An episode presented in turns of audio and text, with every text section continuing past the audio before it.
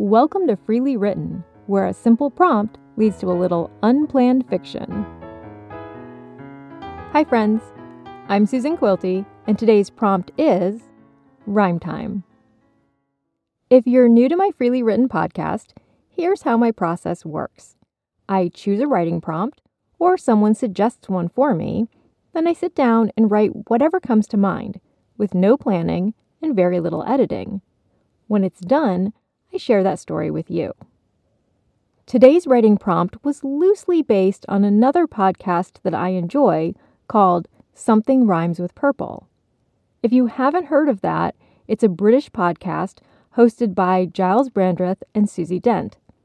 Each episode delves into the origin of various words. If you're interested in etymology, the study of words, do check out Something Rhymes with Purple. I'll add a link in the show notes. Now, I say today's prompt was loosely inspired by that podcast because it doesn't really have all that much to do with it.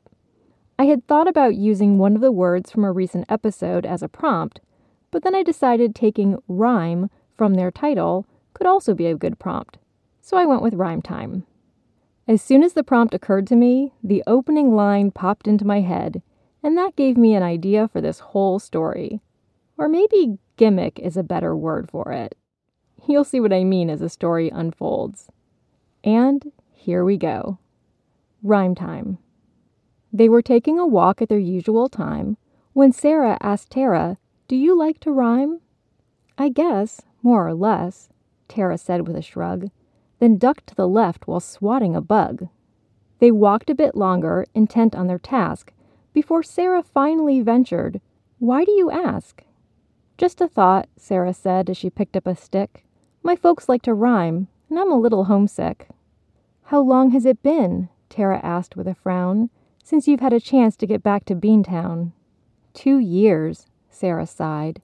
No, wait, it's been three, back when Tommy got his master's degree.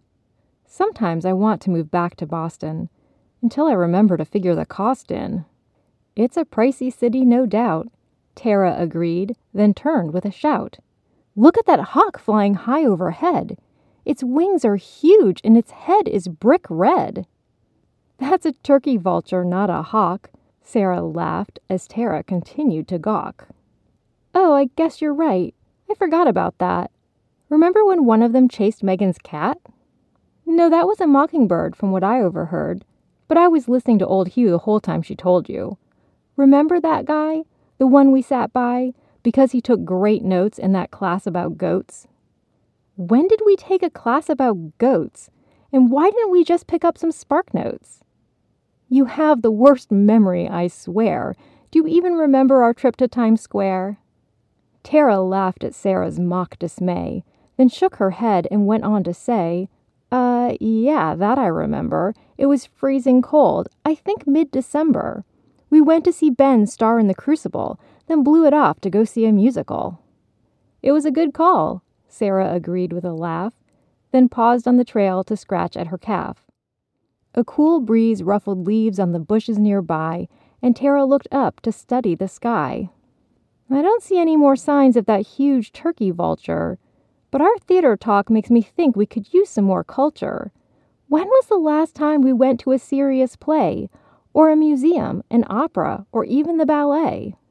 We could go on a tour of the big manor house, Sarah suggested while straightening her blouse. It's not very far from the end of this trail, and there's likely still plenty of tickets for sale. That's an idea, Tara said with a nod. I haven't toured a house since my trip to Cape Cod. There are lots of homes to tour back in Boston, some with gardens I'd love to get lost in. Sarah's mind drifted down memory lane while Tara glanced up at a passing airplane.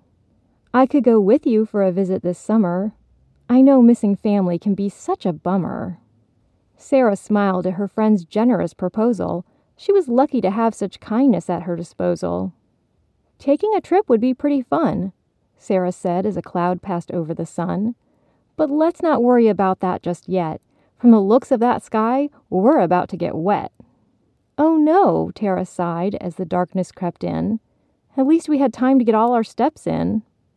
She glanced at her watch, pleased with their distance, then brought up the house tour with hopeful insistence. Let's get a move on, Sarah agreed with a grin, and hope a tour starts before the rain sets in. They quickly walked to the end of the trail, then found some stairs with an iron handrail. At the top of the steps, an antique plaque told them that they were on the right track. The manor house was just up the hill, around the bend, past the old mill. As clouds continued to darken the sky, Sarah and Tara rushed on with hopes to stay dry. They picked up their pace, taking a turn to the right, and the massive white house was a much welcomed sight. They stepped through the doors as the first drops of rain fell, and soon were assured that all would be well. Visitors were mingling near a colorful chart which listed the times when the next tours would start. Sarah and Tara stepped up to the counter, and buying their tickets was a friendly encounter. The woman who sold them quickly told them that they had some time before the bell would chime, letting them know it was time to go. Until then, they could view the art on display or use the facilities just down the way. They opted to wash up after the woods and found the right room past a display of dry goods.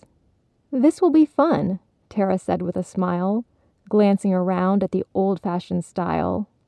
Yes, Sarah agreed with a laugh. Did you see when we passed that old phonograph? It's not exactly the day that we planned, but as my dad says, let's make this day grand. The end. Thanks for listening. I hope you enjoyed that story.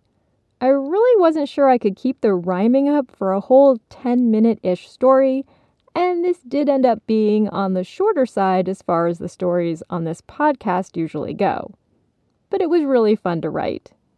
If you're ever trying to write a song, a poem, or anything else that rhymes, I recommend checking out a website called Rhyme Zone. It's one I came across many years ago, and I really like its simple search options for finding rhyming words and phrases. Speaking of websites, if you'd like to learn about my novels and other projects beyond Freely Written, you can visit my website at susanquilty.com. I'll add links to both of these websites and the Something Rhymes with Purple podcast in the show notes. Lastly, if you did enjoy this story, please tell your friends about Freely Written and write a review wherever you listen to podcasts. Thank you for listening and for all of your support. Until next time, Try a little free writing of your own.